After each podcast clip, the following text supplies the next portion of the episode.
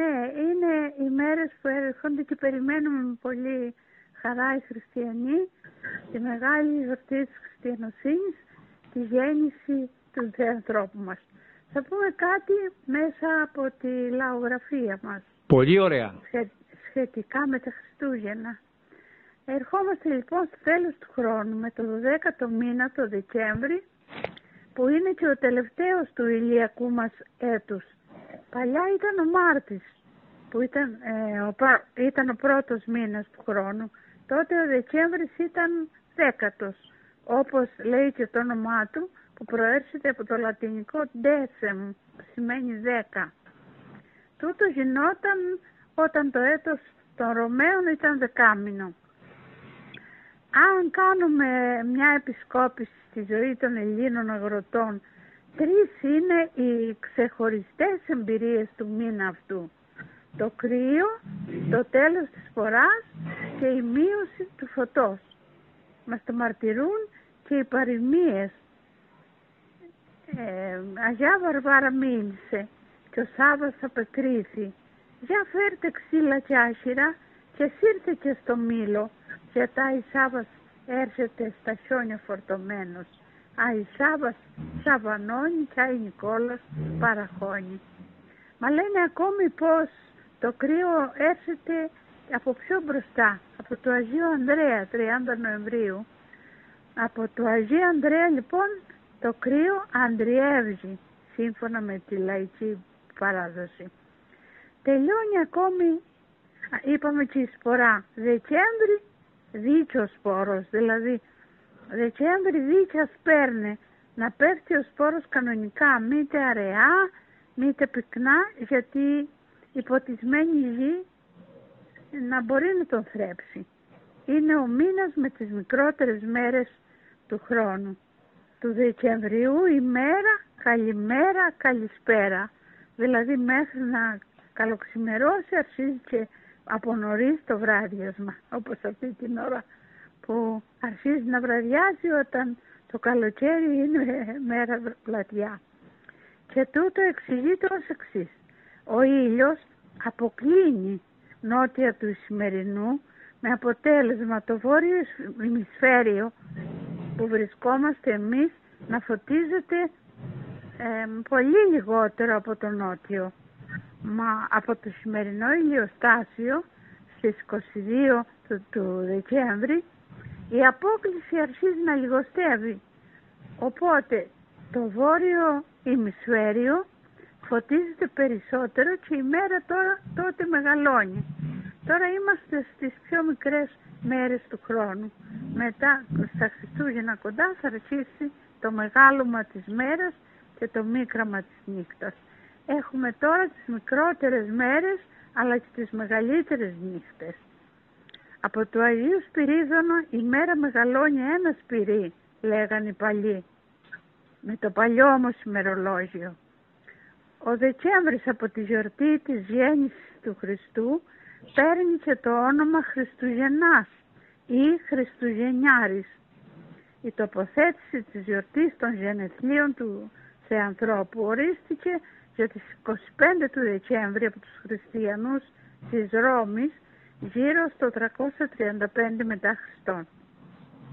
Και τούτο έγινε για να εκτοπιστεί από τη λατρεία ο περσικός θεός Μήθρας που ήταν θεός του ήλιου και του φωτός και είχε το γενέθλιό του την ίδια μέρα. Οι μέρες λοιπόν αρχίζουν πια να μεγαλώνουν, ο ήλιος κατά κάποιο τρόπο ξαναγεννιέται. Ο Χριστός λοιπόν συνδέθηκε με τον ήλιο για να εκτοπίσει το Μήθρα. Το σύνδεσμο αυτό Χριστού ήλιου συναντούμε στην υμνογραφία των Χριστουγέννων με πολλές μεταφορές και παρομοιώσεις. Ανέτυλας Χριστέ εκ παρθένου νοητέ, ήλιε της δικαιοσύνης και στο απολυτίκιο η γέννησης Χριστέ ο Θεός ημών ανέτειλε το κόσμο το φως του της γνώσεως και ακόμη σε προσκυνήν των ήλιων της δικαιοσύνης. Έτσι η γιορτή των Χριστουγέννων τοποθετείται στη χρονική στιγμή που η μέρα μεγαλώνει και το φως αυξάνει. Αντίθετα, η γιορτή του προδρόμου και βαρτιστή Ιωάννη τοποθετήθηκε από την εκκλησία μας στις 24 Ιουνίου, κατά καλό καιρό βέβαια. Τότε δηλαδή που οι μέρες αρχίζουν να μικραίνουν και το φως ελαττώνεται. Ο ίδιος ο πρόδρομος νιώθει ικανοποίηση για τη δόξα του Χριστού που συνεχώς μεγαλώνει γιατί ο ίδιος δίδαξε ότι εκείνον δι αυξα, αυξάνει δηλαδή αυτός πρέπει να αναδεικνύεται. Εμέ δε ελατούσε σαν δευτερότερος του Χριστού αυτός είναι λοιπόν ο λόγος που σε σχέση με τον ήλιο ο Χριστός τοποθετήθηκε στην αύξηση ενώ ο πρόδρομος στη μείωση του φωτός. Ας πούμε τώρα για τους εχθρούς του ήλιου που είναι τα σκοτάδια. Τα όντα που συμβολίζουν τα ε, σκοτάδια ζουν όλο το χρόνο στα έγκατα της γης και είναι οι εχθροί του ήλιου, οι καλλικάντζαροι της λαϊκής μας παράδοσης. Είναι μαύροι, κουτσί, ελεηνοί, με κάθε λογής κουσούρια. Όλο το χρόνο η δουλειά τους ήταν να πριονίζουν το δέντρο που κρατάει τη γη.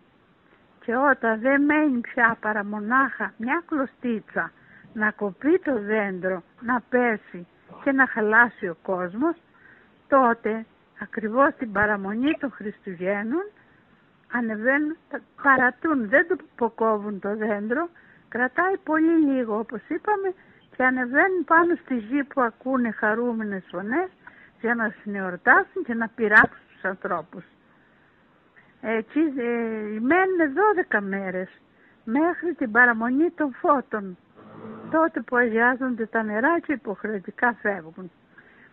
Ευτυχώς, σύμφωνα πάντα με τη λαϊκή δοξασία, το δέντρο ξαναγίνεται σαν και πρώτα, ξανατρέφει, σμίζει το κόψιμο και γίνεται ακέραιο όπως και πριν.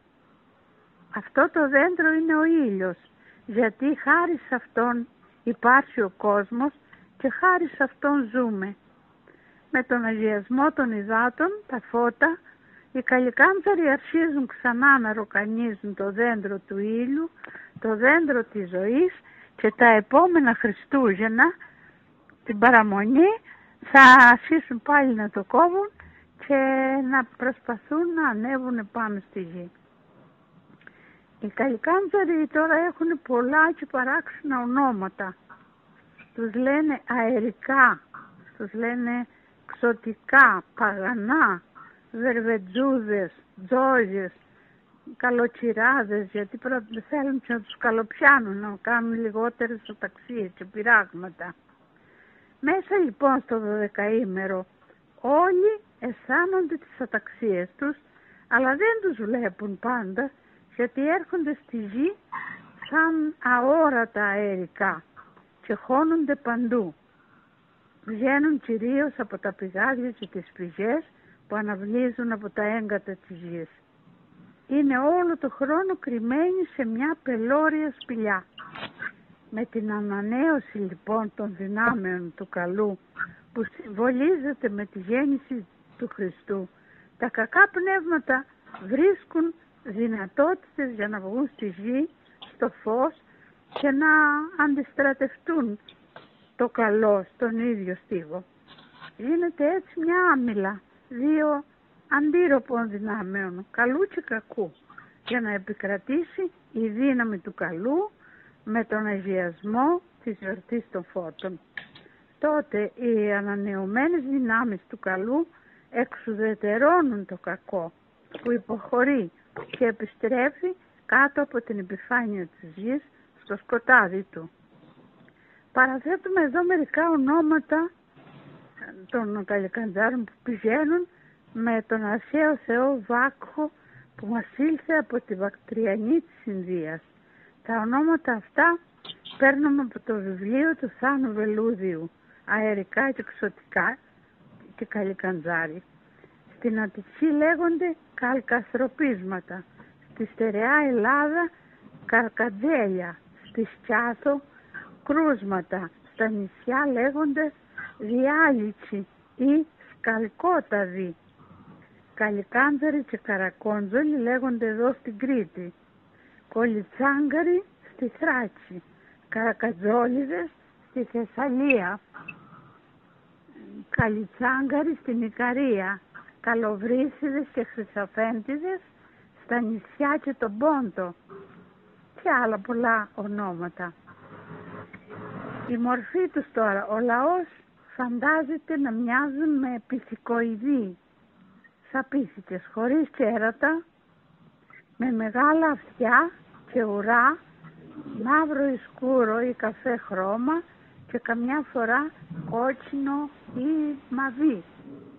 Τα πόδια τους είναι συχνά αλογίσια ή γαϊδουρινά, τραγίσια ή βατρατσίσια ή πετινίσια. Το τρίχωμά τους είναι πολύ πυκνό ή πολύ αραιό ή δίχως καθόλου τρίχη.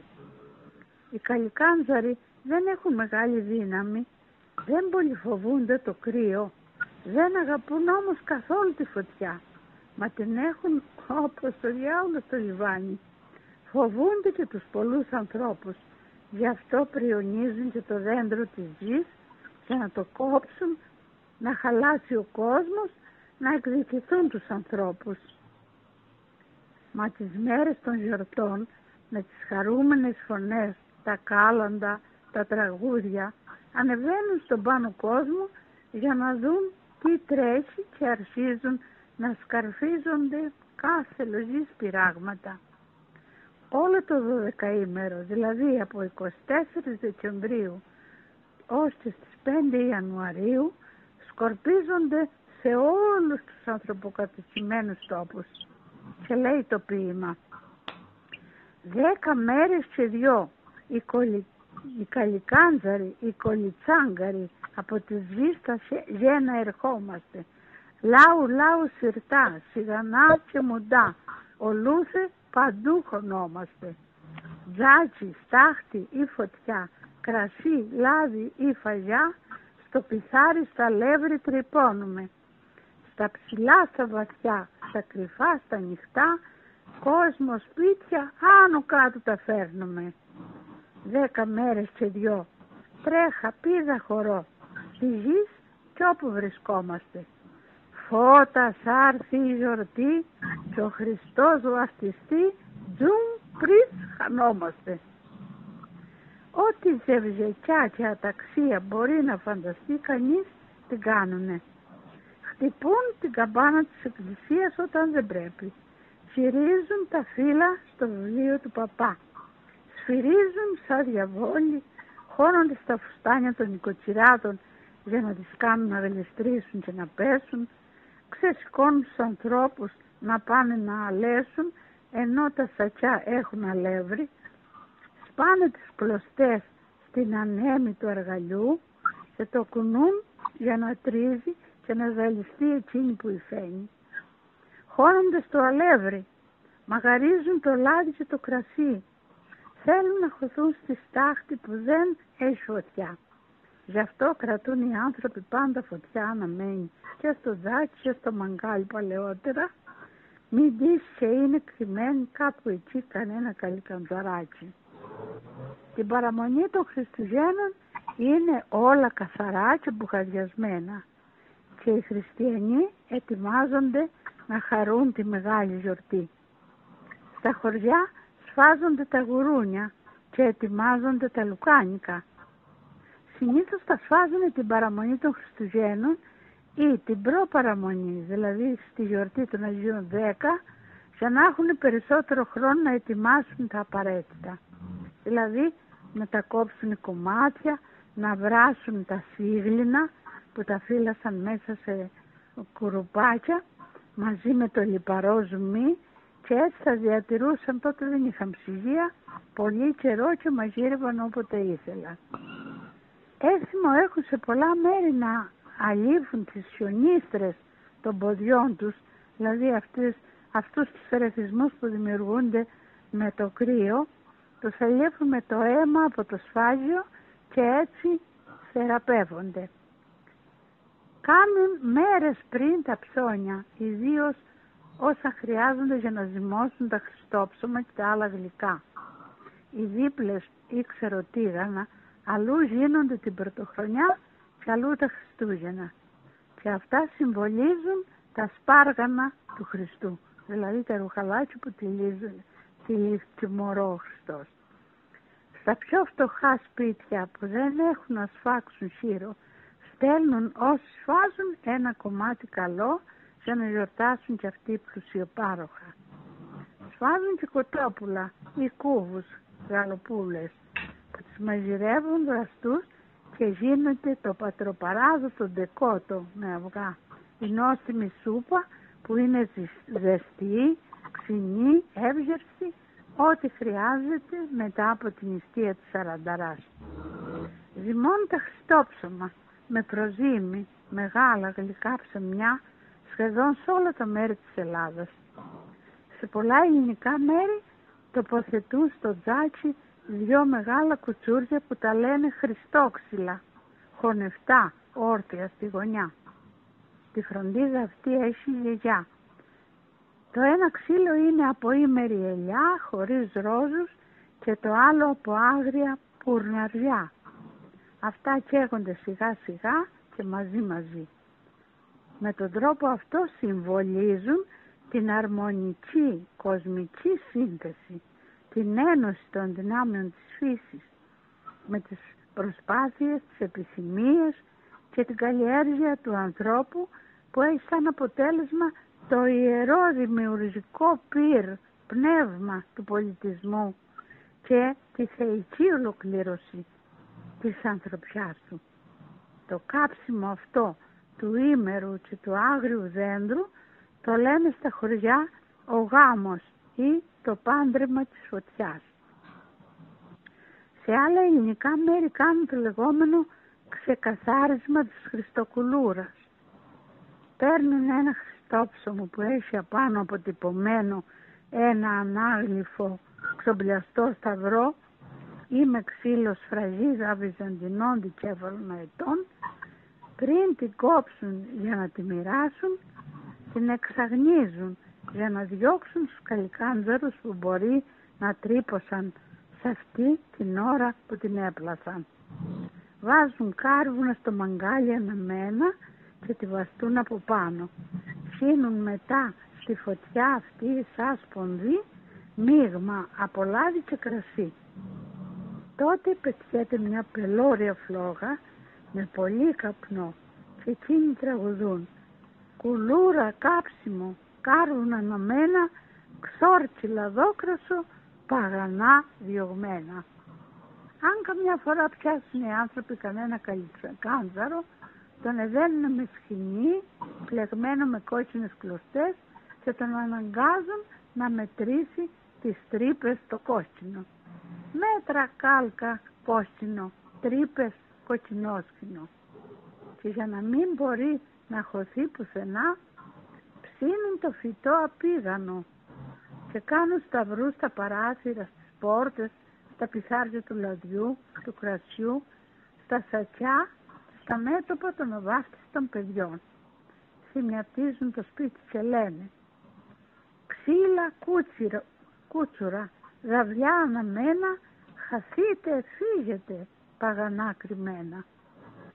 Και είναι επίσης το δέρμα από παλιό παπούτσι στο τζάκι, γιατί η μυρωδιά του δεν αρέσει καθόλου στους καλικαντζάρους και τους διώχνουν και όταν ακούσουν τέτοια μυρωδιά λένε «Παλιό πάπουτσο μυρίζει εδώ, μούτζο το τέτοιο χωριό».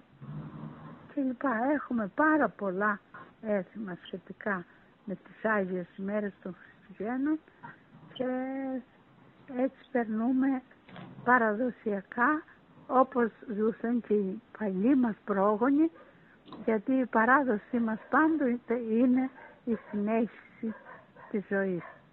Σας εύχομαι χρόνια πολλά, καλά Χριστούγεννα σε όλους.